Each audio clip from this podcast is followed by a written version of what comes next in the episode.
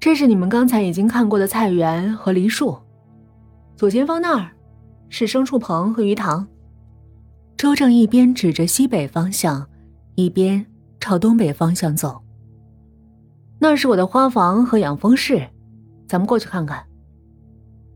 三人默不作声的跟着周正。寂静的夜里，脚步声显得清晰又沉闷。不知为什么，他们既不想和他走得太近，又觉得背后冷飕飕的，有股生不完的寒意。蜂房是普通的木屋，花房是普通的玻璃温室。薛翔和杨宇正觉得紧张情绪有所缓解时，忽然听到郑武一声尖叫，郑武啊了一声，身体下意识的猛然跳开。在他原来站着的地方，有位仆人模样的老头，不知从哪儿冒了出来，好似幽灵一般，悄无声息。个不高，衣着暗淡，眉眼在夜幕之下看不清楚。要不是刚才他对离自己最近的正午说了一声低沉的欢迎，他根本不知道身旁还有个人，一个不起眼的、几乎隐形的活人。老仆一边微微弯着腰，对那两个显然也感到意外的年轻客人恭敬的说着：“欢迎，欢迎。”一边把手上拿着的一包东西交给周正。今天下午刚带回来的蔬菜种子，这次的品种多，分量。也不少呢。周正掂了掂那包种子，对老仆笑道：“那咱们可得多准备点肥料了。”“是啊，而且储备的肥料已经用光了，得抓紧时间准备了。”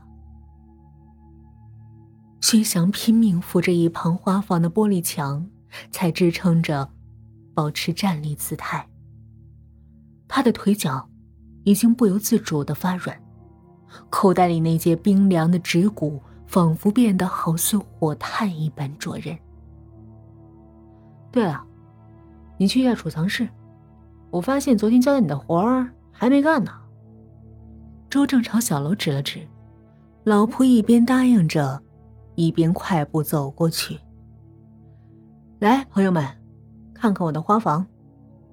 周正说着，打开花房的灯，笑眯眯的做出请进的手势，饶有兴趣的看着神色不安，甚至仿佛有些瑟瑟发抖的三人，鱼贯而入。不大的玻璃房子里生长着各种茎叶，但是谁都不知道种的是什么。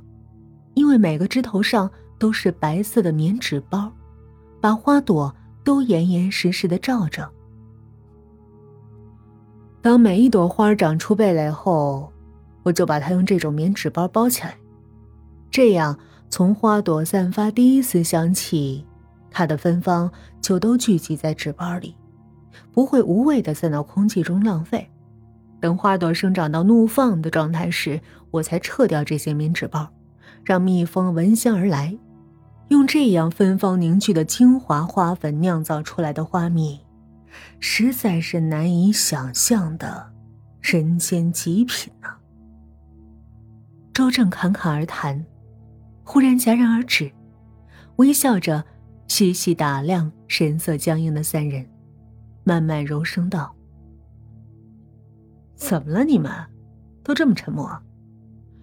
是不是刚吃完饭，血液都跑到胃里消化去了，没什么精神呢？个个都心不在焉的。啊，嗯，很特别的养花方式啊。郑武勉强咧开嘴，漂亮的脸蛋上露出比哭还难看的微笑。嗯，特别，很特别。薛翔喃喃附和。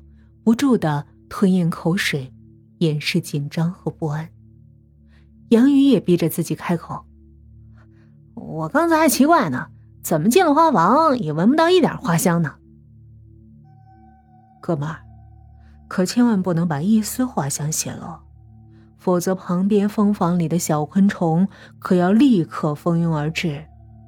那些被我老婆熬得快要饿到发疯的蜜蜂，我觉得他们被压抑的有点变态了，所以哪怕你只被轻轻的蛰一下，可能就该轮到你发疯了。周正看着三人赫然大变的神色，立刻安慰道。别怕，一会儿回去吃了饭后，甜点蜂蜜蛋糕，我想你们会立刻忘掉现在不愉快的感觉的。